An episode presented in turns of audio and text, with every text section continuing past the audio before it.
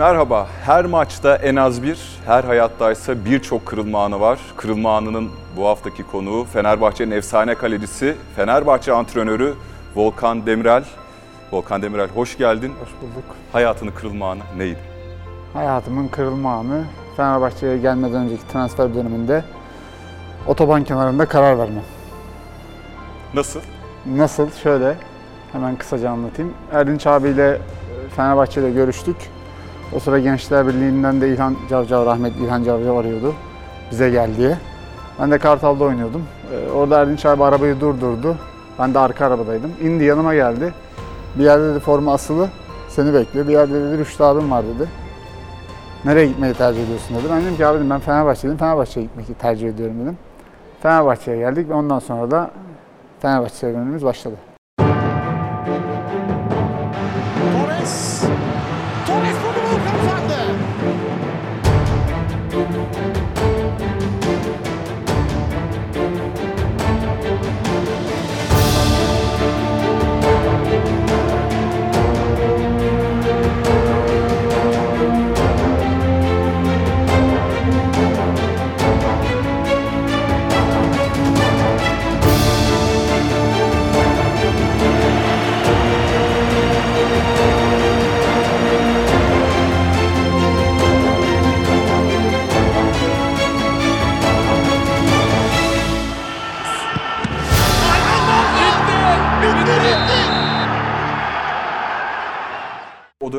Galatasaray'dan teklif aldın mı? Ha, birçok kulüpten teklif aldım. Şimdi isim vermedim burada geçmiş dönem ama eee, birçok kulüpten teklif aldım. Peki o zaman bizim seçtiğimiz bazı önemli virajlar var senin Tamam. hayatınla alakalı. Bu konuları röportajların, eski söylediklerin ve sosyal medyada seninle ilgili anlatılanlardan e, derleyeceğiz, konuşacağız. Şimdi sene 2010. Evet. Volkan Demirel demiş ki günün birinde bu genç kalecilerden biri kaleyi devraldığında benim geri almam çok zorlaşır. Bu riski iyi bildiğim için çok çalışıyorum demişsin. Sen ne zaman Fenerbahçe'ye geldikten sonra kale benim hissine kapıldın ya da 2003-2004 sezonunda kaleye geçtiğinde Recep Bilal'le beraber vaktini geldiğini hissetmiş miydin? Ya tabii ki bence zaman ne zaman sana o fırsatı verirse zaman o zamandır. Yani öncesi veya sonrası yoktur. Ee, Rüştü Barcelona'ya gittikten sonra Recep'le beraber bize kaldı bu kale. Arada bir Enke transferi olmuştu sezon başı. Onun da e, İstanbul maçındaki kötü performansından dolayı geri gitmesi söz konusu olmuştu. Biz Recep'le kaleyi devraldık. Benim sezon başında bir burnum kırılmıştı. Onun bir sakatlığını yaşadım 8 hafta 9 hafta boyunca. Recep o süreyi iyi değerlendirdi, iyi kullandı. Sonrasında şans bana geldi. Ben de şans bana gelince e, formayı alıp e, elimden geleni yaptım ve o sezon şampiyon olduk. Şampiyon olduktan sonra evet ben artık bu kaleyi koruyabilirim hissiyatını hissettim. E, ondan sonra da tabii ki hep üstüne koyarak devam ettim. E, sorunun cevabına gelince de 2010'da yaş ilerledikçe çalışmanız gerekiyor. Çalışmazsanız çünkü arkadan genç yetenekler geliyor. Şimdi ben 22 yaşındaki çalışmamla 32 yaşındaki çalışmam aynı değil. Çünkü 32 yaşında biraz daha kendine dikkat etmen gerekiyor. Yemene, içmene, yatmana, kalkmana. Ama gençken onları gençliğinizden e, e, yararlanarak kullanabiliyorsunuz. O kadar sıkıntı olmuyor. E, O yüzden öyle bir röportajda açıklamam olmuştur. E, Hakikaten de o zaman çok iyi kaleciler vardı. İşte Volkan Babacanlar, Mertler, Serkanlar, Ertuğrullar. Yavaş yavaş alttan geliyorlardı. Onları hissediyordum. Sen hazırdı peki sence Recep Bilal hazır mıydı? Recep de hazırdı ama e, şans benden yana güldü. Çünkü beraberdik. E, o da oynadı 8-9 maç. E, bir Beşiktaş maçı sonrası kaleyi bana devretti. O devralmadan sonra da ben yoluma devam ettim. Peki bir videomuz var. Onu bir izleyelim ondan Tamam, sonra izleyelim. konuşalım. Maç bittikten sonra e, röportaj esnasında formayı tekrar göstermemi iste- istediler benden. Ben de formayı kaptırmak istemiyordum çünkü maçtan önce e, söz vermiştim. Yani formayı tam çıkartırsam e, o forma her türlü orada gidecek. Her türlü alırlar. Ben de o yüzden hani sadece kafamdan geçireyim e, ve göstereyim diye düşünüyordum ama e, işler e, düşündüğüm gibi gitmedi. Çünkü o dönemde unuttuğum bir şey vardı. Formalar Fenerbahçe'de üretiliyordu. Ve gerçekten malzeme olarak çok sert bir malzemeden üretiliyordu. Hiç esnekliği yoktu. Ve ben buna rağmen o formayı kafamdan çıkarmaya çalıştım. Ben çıkarmaya çalıştıkça dışarıdan taraftarlardan da bana yardım etmeye çalışanlar oldu. Gerçekten çok komik bir durumdu. Yani o dönem e, sosyal medya bu kadar aktif değildi ve çok fazla yere ulaşmadı ama yine kendi içimizde takım arkadaşlarımı çevrem içerisinde E, gerçekten çok gülüşmelere neden oldu bu durum. E, buradan da sizin aracınızda Volkan'a küçük olsa bir sistemlerimi iletmek istiyorum. Çünkü Volkan maçtan sonra beni aramadı yani. Ama Samandıra'ya geldikten sonra da onun da diğer takım arkadaşlarından kalabiyanı olmadı. O da videoyu açıp açıp e, bayağı bir e, dalga geçti yani o dönemde benimle. Şimdi şöyle, e, kalecilik şöyle bir şey abi. Takım içerisinde çok az kişisiniz. 3-4 tane kaleci olur genelde. Ama bu 3-4 tane kaleci rekabet içinde olmasına rağmen hakikaten birbirleriyle çok iyi dostlardır. Bizde Recep'le olsun, diğer çalıştığım bütün kaleci arkadaşlarla olsun, Rüştü abi olsun, işte Serdar olsun, Ertuğrul olsun, Mert olsun. Yani aklıma gelmeyen şu an bir sürü kaleci arkadaşım var. Onlarla çalıştığım için çok mutluydum her zaman.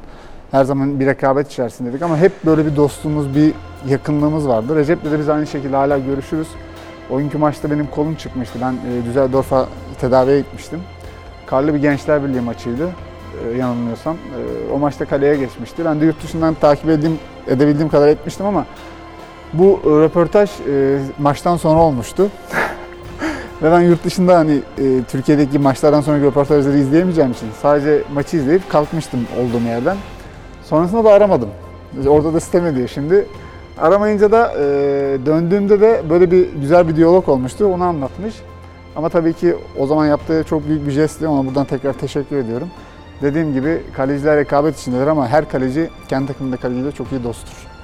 Evet, bugüne kadar çok güzel goller yedim. Bu golleri güzelleştirenlerden biri de çoğunda uçtuğum için bendim. Volkan topa niye uçmuyorsun diye bana kızanlar olabilir. Olabiliyor. Bunun üzerine bana şarkı yazanlar bile oldu. Evet. O toplar gol olur mu? Kale böyle korunur mu? Volkan topa bir uçsa Saçların bozulur mu? saçların bozulur mu? 442 dergisi Mart 2011. Toplar gol olur mu? Kale böyle korunur mu? Volkan topa bir uçsan saçların bozulur mu? Uç Volkan uçamaz mısın? Kendi taraftarından böyle sert tepki, alaya alınarak gösterilen tepkiler seni nasıl etkiledi? Ya ben açıkçası iyi tepkilerden de kötü tepkilerden de fazla etkilenmem. Yani şu an bana biri gelse, e, ağzına geleni söylese bakarım suratına. En son kelimeyi ben söylerim, sonra çeker kalkar giderim. Yani o yüzden e, bir insan, bunlar güzel şeyler ayrıca futbolda yani eleştirilmek de iyi veya kötü her şekilde yapılması gerekiyor. Kötüysem kötü söylesinler tabii ki bunda doğal hakları var. O gün de biz yine e, şöyle gelişti olay hatırladığım kadarıyla. Antalya spor maçı oynadık. 1-0 mağlup olduk. O sıra Antalya'da da otobüse binerken bir tanesi bana bir şey dedi. Ben de onun karşılığı buna cevap verdim ama tamamen e, kim olduğunu bilmeden bana bir ağır eleştiride bulundu. Ben de onun karşılığını verdim. Sonra bu Fenerbahçe taraftarına söylenmiş gibi yansıtıldı dışarıya. Ondan sonrasında taraftarlarımız zaten maçın mağlup olduktan sonra bizim genelde Samandıra'ya gelir e, futbol sever taraftarlarımız. Gerçi o gün herhalde yanlarında bir kutucu öğleyle gelmişlerdi. Evet işte o olayı şeye değiştirdiler. Yani ben sanki Fenerbahçe taraftarıyla tartışmışım. Sonra işte o zaten maç 1-0 yenilmiş. Ben o gece 4'e kadar tesiste kaldım. Volkan Ballı benim çıkmama izin vermedi tesisten. Öyle bir olay oldu. Onun üstüne de bu e, besteyi yapmışlar arkadaşlar. Arkadaşları da tanıyorum zaten. E, Buradan onlara da selamlar, sevgiler.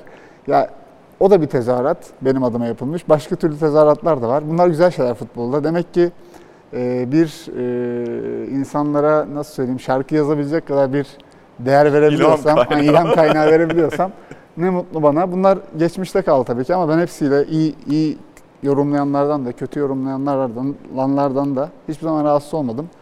Her zaman dediğim gibi şuraya biri gelse, bir şeyler anlatsa bana veya e, eleştirse ben saygıyla karşılarım. Kaleci yalnız adamdır ve top geldiğinde ne olursa olsun son hamleyi yapar. Herkes kalecilik yapamaz. Özgüveninizin yüksek olması lazım. Bazı şeylerden kendinizi soyutlayabilmeniz çok da önemli. El dergisi 28 Mart 2013. O bazı şeyler ne? Soyutlanması Şimdi gerekiyor. şöyle, e, takım gol atar, golü futbolcu atar, futbolcular gider bir grup sevinir, sen kalede tek başına kalırsın. Golü yersin, herkes sırtını döner, o golü sanki tek başına yemişsin gibi hissedersin. Yani kalecilik hakikaten çok futbolda zor bir meslektir.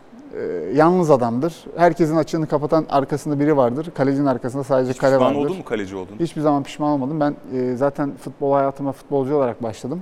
Sonra okul takımın kalesini gelmedikten sonra kaleye geçtim. Sonra Kartalspor'a giderken de yine futbolcu olarak gittim. O gün de hava yağmurluydu, kaleci yoktu. Salonda çalışırken kaleye geçtim. Benim kalecilik hayatım böyle başladı. Ama tabii ki kaleciliğe yatkınlığım olduğunu, olduğumu söyleyebilirim. Çünkü çocukken çok düşen kalkan bir tiptim. Atlayan sıçrayan bir tiptim. E, yeteneğimiz de varmış. Futbolculuktan daha çok yeteneğimiz varmış. Hayat bizi oraya sürükledi. Hiçbir zaman da pişman olmadım. Her zaman da gurur duydum. Dediğim gibi kaleciler yalnız adamdır. Ama bence sahadaki tek farklı formayı giyen adamdır. Yani takımın harici bir forma giyersin. Bu seni özel kılar. Ama dediğim gibi de her zaman yalnız adamdır. Ee, herkes hata yapar. Birisi onun hat- hatasını kapatır ama kalecinin hiç kimse hatasını kapatmaz. Şimdi sosyal medya paylaşımlarına geçiyoruz. Sene 2001, 2002 mi bilmiyorum. Neyse baş- başladı maç. Eskişehir kendi sahasında geldikçe geliyor ama kaleci Volkan sağ atlıyor, sola atlıyor, yemiyor gol. Kartalspor Eskişehir maçı 3-0 kazandığımız. Eniştem şöyle dedi. Bu çocuğun bir özelliği var. Delirirse gol yemiyor. Doğru demiş. Tribünler küfrettikçe Volkan'ın performansı artıyor. Sonuçta Volkan gol yemedi. Kartal maçı kazandı. Şimdi bütün maç küfür yiyip gol yemezsen maç bitince ne yaparsın? Efendi efendi soyunma odasına gidersin değil mi? Peki Volkan ne yaptı dersiniz? Eskişehirspor tribünlerine koşarak gidip tribünleri alkışlamaya başladı. Suratında da garip bir sırıtış vardı. Bu bir sosyal medya postu 10 Ekim 2005 tarihli. Sonradan atılmış ama sene 2002 herhalde. Şimdi Eskişehir seyircisini de ben çok severim. Gerçekten Türkiye'nin en büyük taraftar grubuna ait. Zaten Türkiye'de 4-5-6 tane, hadi 10 tane diyelim. Böyle elle tutulur taraftar grubu var. Bunlardan bir tanesi bence Eski- Eskişehir taraftarı. Onları buradan saygıyla selamla selamlıyorum. Ee, Kartal Spor'da oynarken en sevdiğim deplasmandı Eskişehir stadı. Çünkü onların eski stadı çok güzel bir ambiyansa sahipti. Ve biz e, Kartal Spor'la oraya gittik. 3-0 gibi soğuk bir karlı havada. Sağ gerçi karlı değildi ama bir gün iki gün öncesinden yağan bir karlı havada. Çok da güzel bir maç oynadık öğlen saatlerinde. Biz 3-0 yendik. Ondan sonra ben e, hakikaten e, rakip taraftarları benim üstüme oynarsa daha çok konsantre oluyorum. Yani böyle bir değişik... Silah olarak mı ya silah olarak değil ya kendimi daha iyi motive ediyorum. Mesela bana mesela 3000 5000 kişilik stat olmasın, 40 bin kişilik stat olsun ama bana ağızları gelene kadar haykırsınlar. Ben öyle atmosferleri severdim. Ee, neticesinde gittik biz Eskişehir'i 3-0 yendik. Sonra Eskişehir taraftarı bana işte şey yapınca e, ben de onlara gidip e, bir selamladım. Sonra da gülerek ayrıldım. Ondan sonra Fenerbahçe ile geldiğimizde de az önce nasıl bana bir tane tezahürat söyledin. Yine Eskişehir spor taraftarı bana tezahürat yapmıştı biliyor musun? Unutmadılar yani. Unutmadılar. Kartal'da. Yani Kartal'dan beri beni tanıdıklarını hatırlattılar bana. Gün hafızası acayip. Aynen ben zaten. çok severim Eskişehir camiasını, Eskişehir taraftarlarını. Onlara buradan analım ve selamlar gönderelim. Fenerbahçe'nin bana yaşattığı en mutlu anın başrolündeydi bu gece. Kurtardığı her penaltıda sevincine ortak olmak istedim. Biliyorum ki o anda bir Fenerbahçeli en çok ne kadar mutlu olabilirse o da o kadar mutlu oluyor. Helal olsun sana Volkan Demirel. Yani bu e, sosyal medya paylaşımının tarihi 5 Mart 2008 Sevilla zaten maçı. ne olduğunu biliyorsun. Fenerbahçe formasıyla en mutlu anın hangisiydi? Vallahi Fenerbahçe formasını ne zaman giysem ben mutlu oluyordum. Yani çünkü benim küçüklüğümden gelen, işte küçüklük fotoğraflarımın olduğu, eee, biz ailece hatta sülalece belki bir iki tane farklı takımları tutan akrabalarımız vardır ama biz hakikaten Fenerliyizdir. Eee, hep hayalini kurmuştum zaten. Eee, babama da anneme de hep söylüyordum. Ben bir gün Fenerbahçe'nin kalesine geçeceğim. Ondan sonra da milli takım kalesine geçeceğim diye. Annem hep söyler bu çocuk bana ne dediyse yaptı diye. O yüzden ben her zaman forma giymekten gurur duydum. Ama tabii ki benim için en hani gururdan öte hem aynı gün içerisinde yeri görüp sonra da zirveye çıkmak çok başka bir şey oldu. Çünkü maçın başında iki tane talihsiz gol demeyeyim, hatalı gol yedim. Peki o işte yedin Kanute'den de üçüncü gol oldu. Orada ilk iki golde zaten uzaktan yedin Evet. diye böyle Şöyle bir şey. dönüş uçağını Anlatayım. ve inişi düşündün mü peki orada? Yok ondan önce şunu düşündüm abi. Maç 2-0. Diyorum ki Allah'ım diyorum ne olur diyorum bu maç ne 2-1 bitsin ne 2-2 bitsin ne 3-3 bitsin. Bu maç penaltılara kalsın. Çünkü hatalıyım bu hatayı benim penaltılarla telafi etmem lazım. Nasıl dua ediyorum ama biliyor musun? Neyse Allah yardım etti. İstediğim oldu. Kalbim temizmiş herhalde. Maç 3-2 bitti. Ondan sonra penaltılara gelince Zico dedi ki ne durumdasın dedi. Sen merak etme dedim. Ben dedim bu penaltıları alacağım dedim. Ben de dedim o iş dedim. Ben dedim kendimi affettireceğim dedim. Hakikaten de e, o zaman Murat Hoca, Önder Hoca, Önder Özen Hoca e, bu penaltı konu, konularında ben ne diyorsun burada? Burada ya işte söylediklerimiz şimdi söylenmez burada. Ama gerçekten işte e, Önder Hoca ile ve Murat Hoca ile çok iyi bir çalışma yapmıştık. O zaman sadece bu maç için değil, bütün penaltı atışlarını işte önceden izlerdik. Hatta o sıra bayağı bir e, yüzdelemede bayağı yukarıdaydı benim penaltı kurtarışlarım. E, burası da çok cehennem gibi bir stat da aynı Eskişehir Spor nasıl bahsediyorsak Sevilla taraftarı da öyleydi. Ama işte rüzgarlı bir havada yenilen iki golden sonra benim dualarımla penaltılara giden maçın sonrasında dipten zirveye çıkmak böyle bir şey oldu.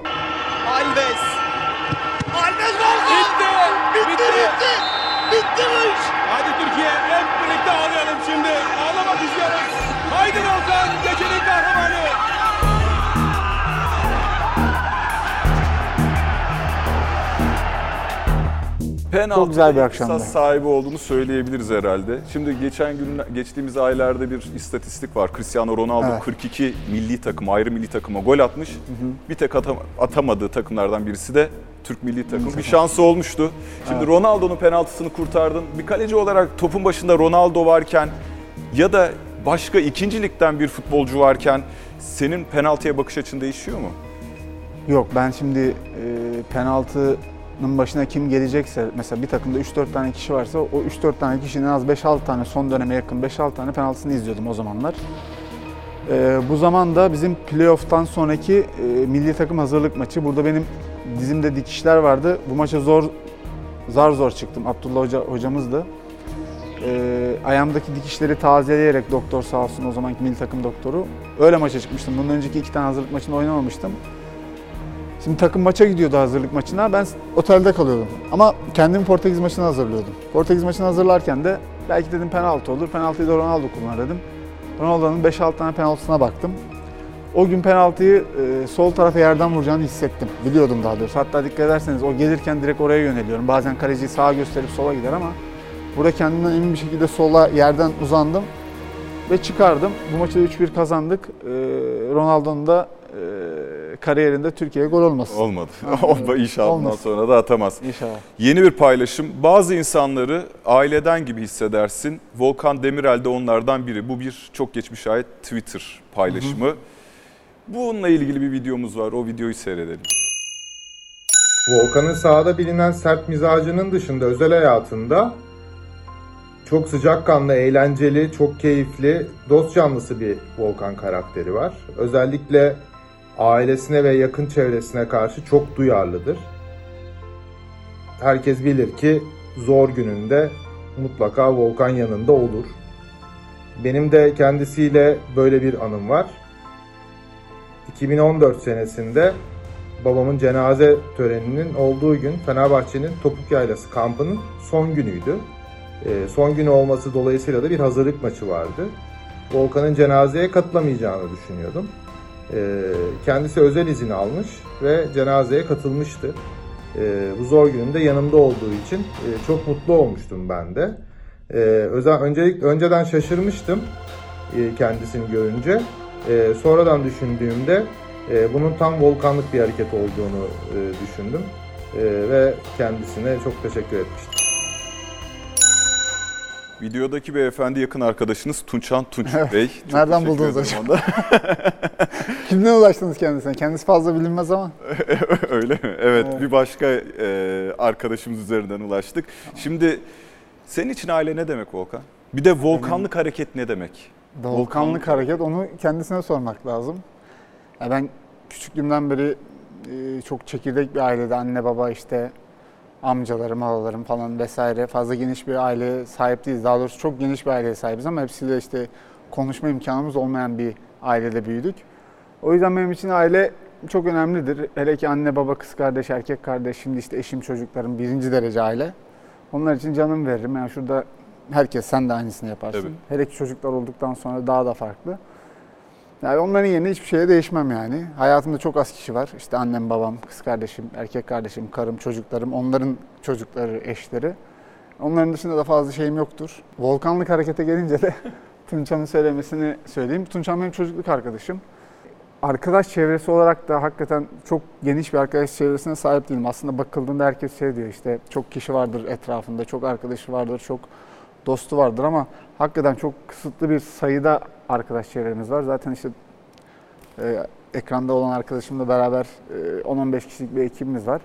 Onları da ailemden görürüm, ailem gibi görürüm ve e, ne zaman başları sıkışsa zaten bu dediği anlattığı olay zaten kimin başına gelse aynı şeyi yapar. Bu volkanlık bir durum değil. Ee, sonuçta e, hepimizin kötü anları, iyi anları oluyor. Kötü anlarında, iyi, an, iyi anlarında her zaman yanında olur insanlar ama kötü anda yanında olmak lazım. Ben biraz daha kötü anlarda yanlarında olmayı tercih ediyorum. Çünkü iyi, iyi anlarda her zaman herkes yanınızda ol- olabilir yani. Şimdi 3 Kasım 2016 tarihinde hakkında bir konu başlığı açılmış. Volkan Demirel'in yine mevzu var galiba koşusu diye. Şimdi bu mesela bu konuyla bağdaştırabilir miyiz? Saha içerisinde seni olay mahaline doğru koşarken çok görüyoruz. O da bir volkanlık hareket mi mesela? Ya şimdi o da volkanlık bir hareket değil, rütbelik bir hareket. Şimdi Volkan Demirel baktığınızda 17-18 sene Fenerbahçe formasını taşımış. Bunun 10 senesi kaptanlığını yapmış. Şimdi takım arkadaşlarımdan birisi sıkıntılı bir duruma düştü mü veya herhangi bir konu oldu mu oraya sadece saha içinde değil, saha dışında da bu. Ee, Salih Uçan vardır mesela onun da bir sözü vardır işte bir konu oldu mu Volkan abiyle paylaşırım diye. Yani elimden geldiği kadar yani o bana şey olmuş artık yapışmış yani onu ben isteyerek veya istemeyerek yapmıyorum. O kendi kendine gidiyor vücut yani. Hani nasıl bir top gelince planjon çekersin topa reaksiyon gösterirsin. Hani bir olay oldu mu saha içinde saha Orada bir dışında. şey mi var diye. Öyle bir aynen bir gidiyorum bir yardıma ihtiyaç mı olur? Yani ister istemez o vücut kendini Yani atıyor genç oraya. futbolcuyu ezerler. Hakem yabancı o da var. Mesela ben, dil bilmiyor. e, 20 Onu ezer diye mi yoksa? Aynen yani 18 senedir 20 seneye yakın Fenerbahçe Futbol Kulübü'nde oynadım ama hiçbir zaman hiçbir genç futbolcuya bana çay getir, bana köfte getir demedim yani. Ya ben genç futbolcuların veya genç arkadaşların veya saha içerisindeki bu tarz tepkilere biraz e, karşı koyan bir insan. Çünkü hepimizin e, eşit şartlardayız. Gencimiz olabilir, yaşlımız olabiliriz. Daha çok oynamış olabiliriz, daha az oynamış olabiliriz ama herkese bence saha içinde eşit davranılmalı. Çünkü hepimizin oynadığı futbol yani sonuçta. 2 Kasım 2013. Kim bilir nasıl bir gol yemişsin. Sağına gelip de kurtardığı hatta hamle yaptığı bir pozisyon var mı merak ediyorum. Katılıyor musun buna? Sağında, Sağıma gelip Evet sağına. Top sağına gelip. Şimdi şöyle bir şey, kalecilerin e, her zaman bir tarafı daha iyidir. Mesela sol tarafı sağ tarafından Sol iyi tarafı olan... daha mı iyi mesela? Benim sol tarafım daha iyidir. Arkadaşın tespiti doğru, tebrik ediyorum. Sol tarafım sağ tarafıma göre daha iyidir. Ama en iyi çıkardığım toplar hayatımda mesela şimdi Bir örnek önüne verebilir miyim? 2010 Mes- yılı Galatasaray maçı Keita'nın şutu. Keita'nın şutu var, e, Colin Kazım'ın kafa şutu var. E, İspanya-Türkiye maçında Riera'nın uzaktan vurduğu şut var. Yani saysam bir sürü 10-15 tane çıkartırım şu an. Hiç aklıma yani düşünmeden söylediğim. Dediğim gibi doğru tespit yapmış ama e, öyle hani bende şu vardı bir de. Demin de as- aslında o konu soru geldi. E, ben hamle yapamayacağım topa uçmam. Yani göstermelik uçmam. Bazı kalecilere bakın mesela uçmazdım artık. Kaleci değiliz de. Bazı kalecilere bakın mesela top girer, top girdikten sonra hamle yapar. Yani onu onu yapmaya gerek yok. Bu insanları tamamen uçtu bak kurtaramadı demeye itersiniz. Ben kurtarış yapabileceğim topa. Zaten vücudum benim reaksiyona dayalı bir iş yapıyorsunuz. Zaten vücudun senin o topu kurtarabileceğini biliyorsa o topa uçar, eline çarpar gol olur. O başka bir şey. Ama uçamayacağın veya kurtaramayacağın topa da atlamak hani bu bilerek yapılan bir şey değil ama e, vücut ona zaten o reaksiyonu gösteriyor. Peki en büyük zaafın neydi bir kaleci olarak? Ya bir türlü de Öyle geçmedi. çok net bir zaafım yoktu. Ee, Ama şunu söyleyebilirim. Şu anki futbolun üzerinden konuşursak belki ayaklarımı hani şu anki hep herkes kalecilerin ayaklarını Evet. kullanıyorlarsa gerçi bizim dönemimizde o kadar bu son zamanlara denk geldim ben 5-6 seneye denk geldim. Hani belki gençken buna biraz daha şey yapabilirdim. Ee, bu kaleden oyun kurmuş. Şimdi mesela kalede geliyor. Stoperlerin, iki stoperin altı pasın önünde senden top alabiliyor. Eskiden Evet. böyle bir şey yoktu. Belki bunlar hani şu anki dönem olsa bunun üstünde durabilirdim derim ama benim dönemimden öyle şuram çok zayıftı diyeceğim bir konu yok.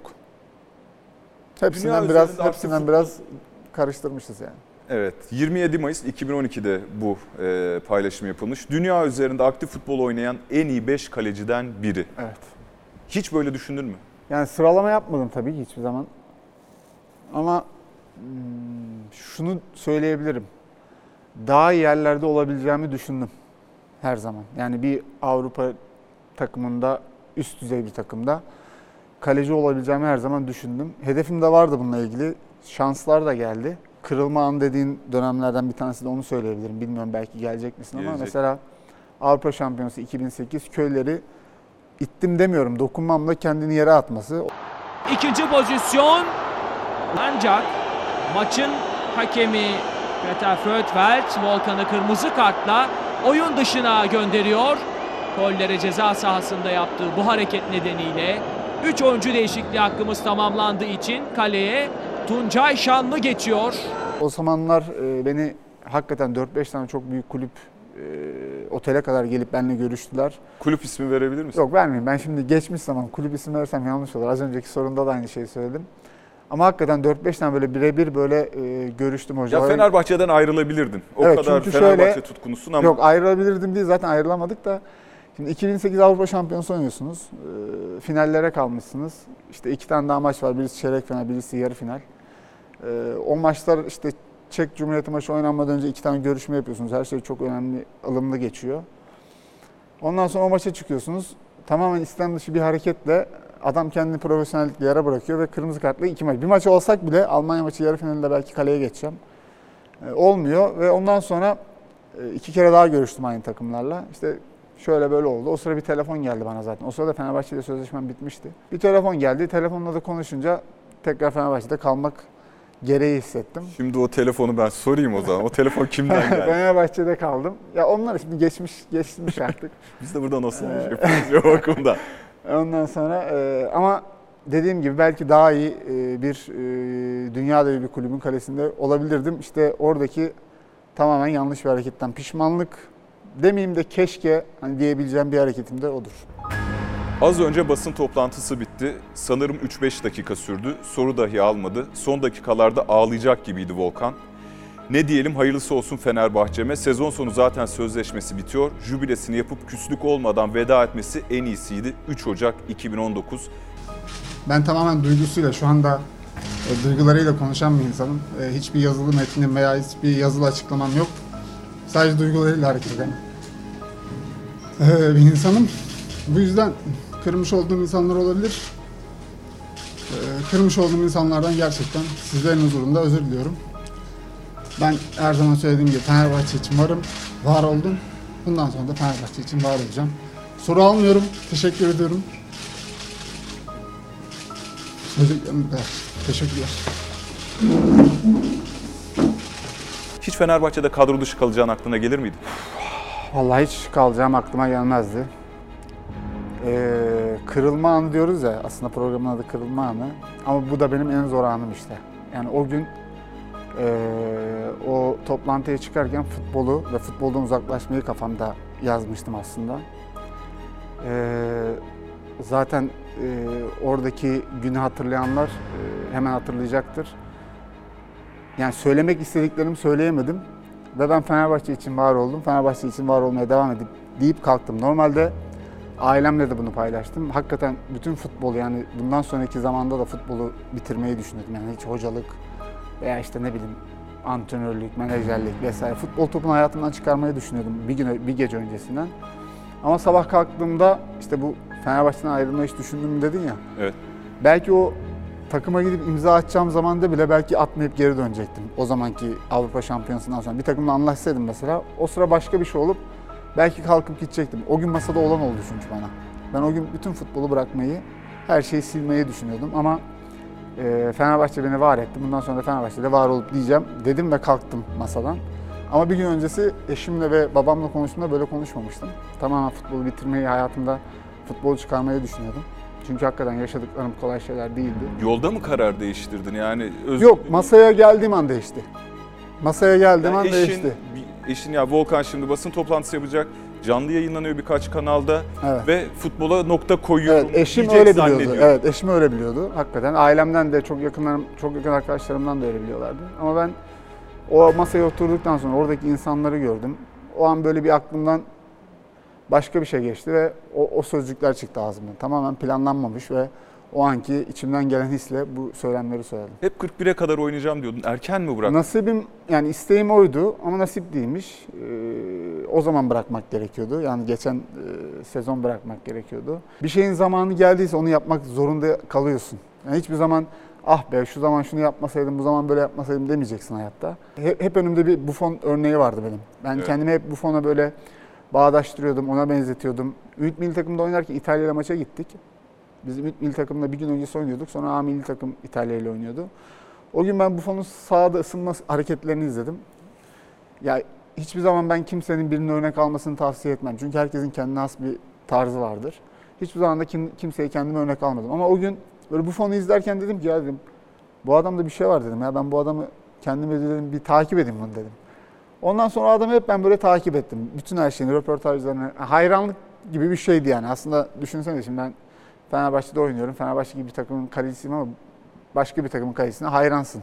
Bu örnek almak değil ama bu başka bir şey. Hani böyle bir hayranlık besliyordum ve o adam futbolu bırakınca ben de futbolu bırakacağım gibi bir şey vardı içimde, hedef vardı.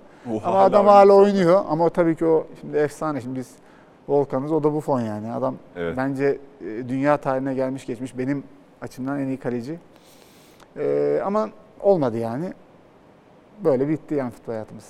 Polemik. Volkan Demirel, Christoph Daum'un Volkan'ı kalede görünce Dehşete dehşete, kapılıyorum diye bir açıklaması vardı. Sence Daum neden bunu söyledi? Vallahi herhalde daha iyi olayım diye. Çünkü ondan sonra daha iyi oldum.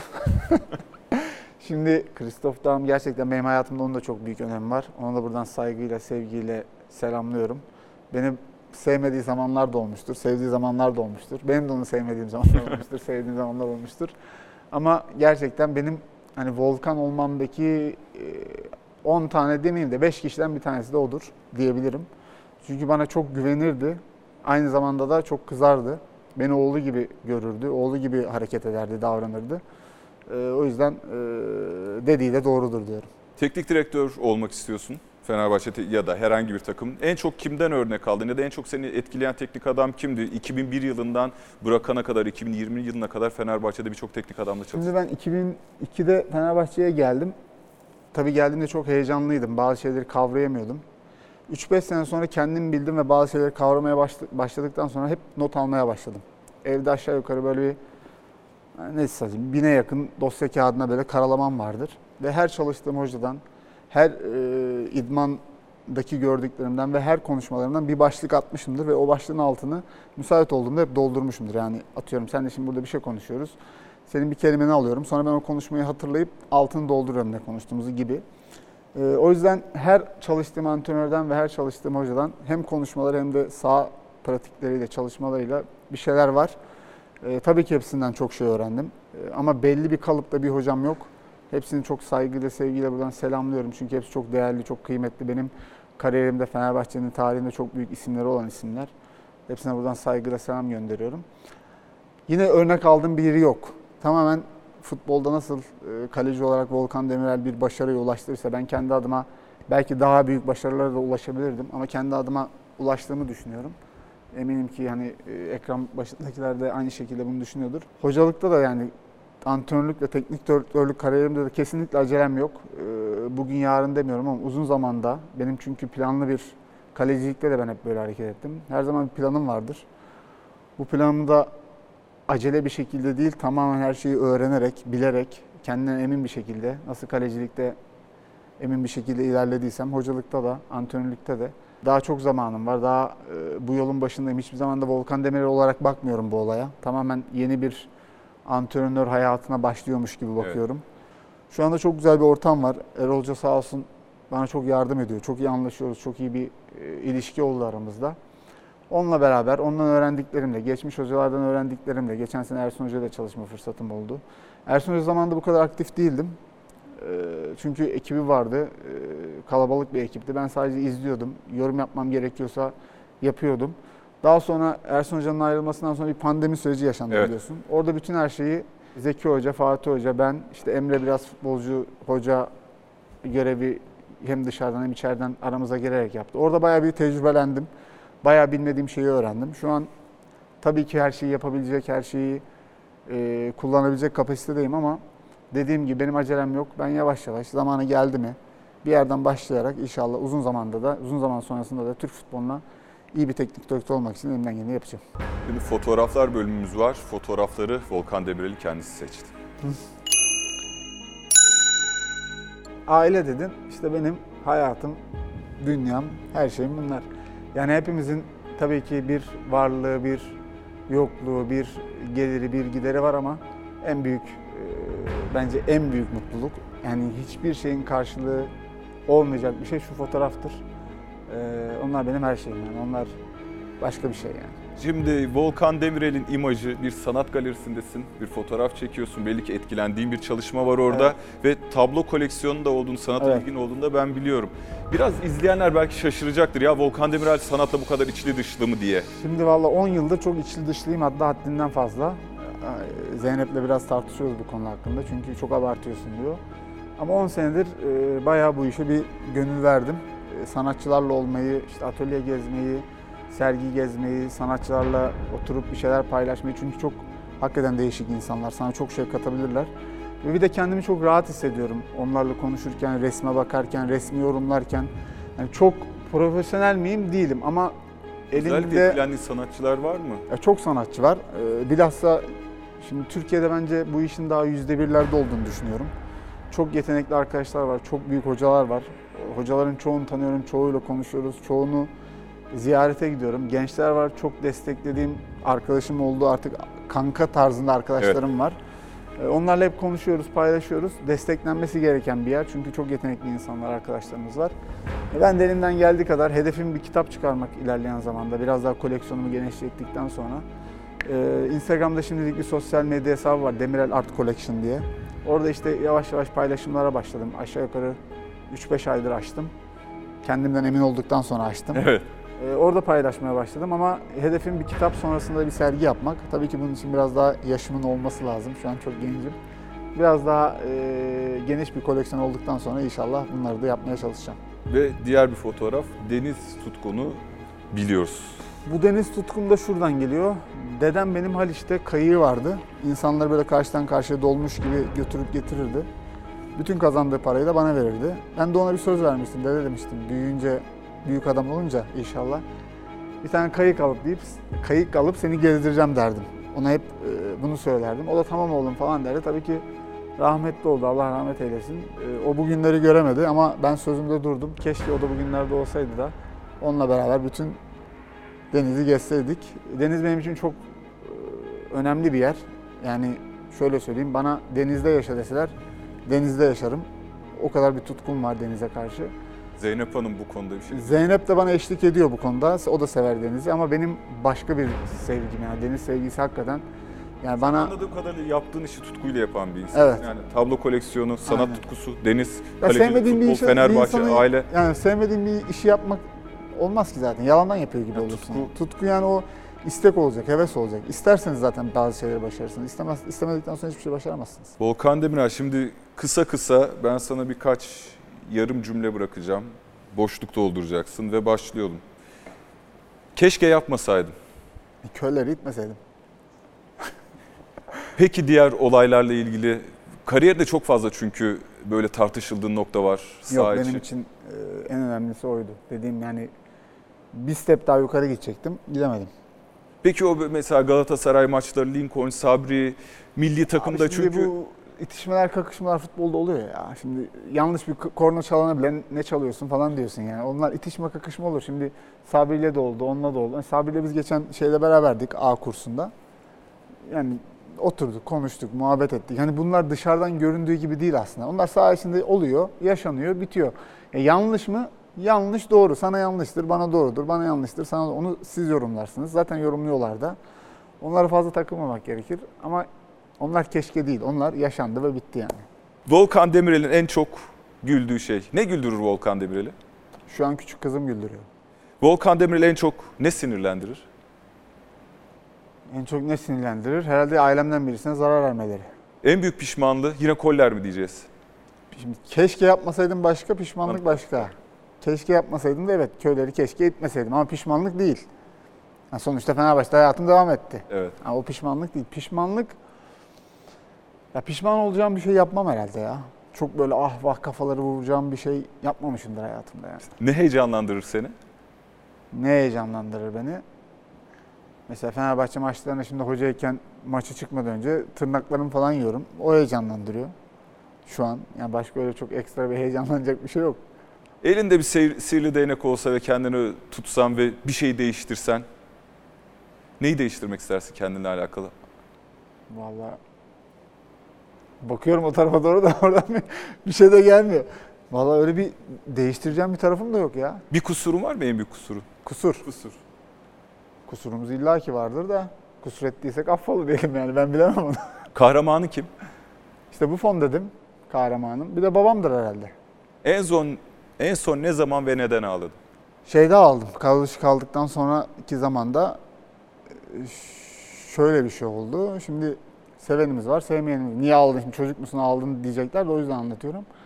Aslında böyle sert falan dururum ama çok duygusalımdır. Mesela sen bana şimdi bir şey anlat, benim gözler dolar yani. Hani böyle dışarıdan şey gibi dağ gibi dururuz ama hakikaten içim böyle şeydir yani yumuşaktır. Yumuşaktır derken yani ince bir insanımdır yani kırılırım böyle. Şimdi o kadro kaldığımız zamanlarda işte arıyorlar soruyorlar beni. İşte nasılsınız iyi misiniz falan filan. Zeynep'i de arıyorlar tabii ekstra olarak. Gece 3-4 uyumuyoruz tabii. Neden böyle oldu? Niye böyle oldu falan. Çünkü yani böyle bilmediğin bir şeyi yaşayınca hani yani hatan olmadığını bilerek bir şeyi yaşayınca insan soruyor kendine. Şimdi bir belirsizlik kötüdür.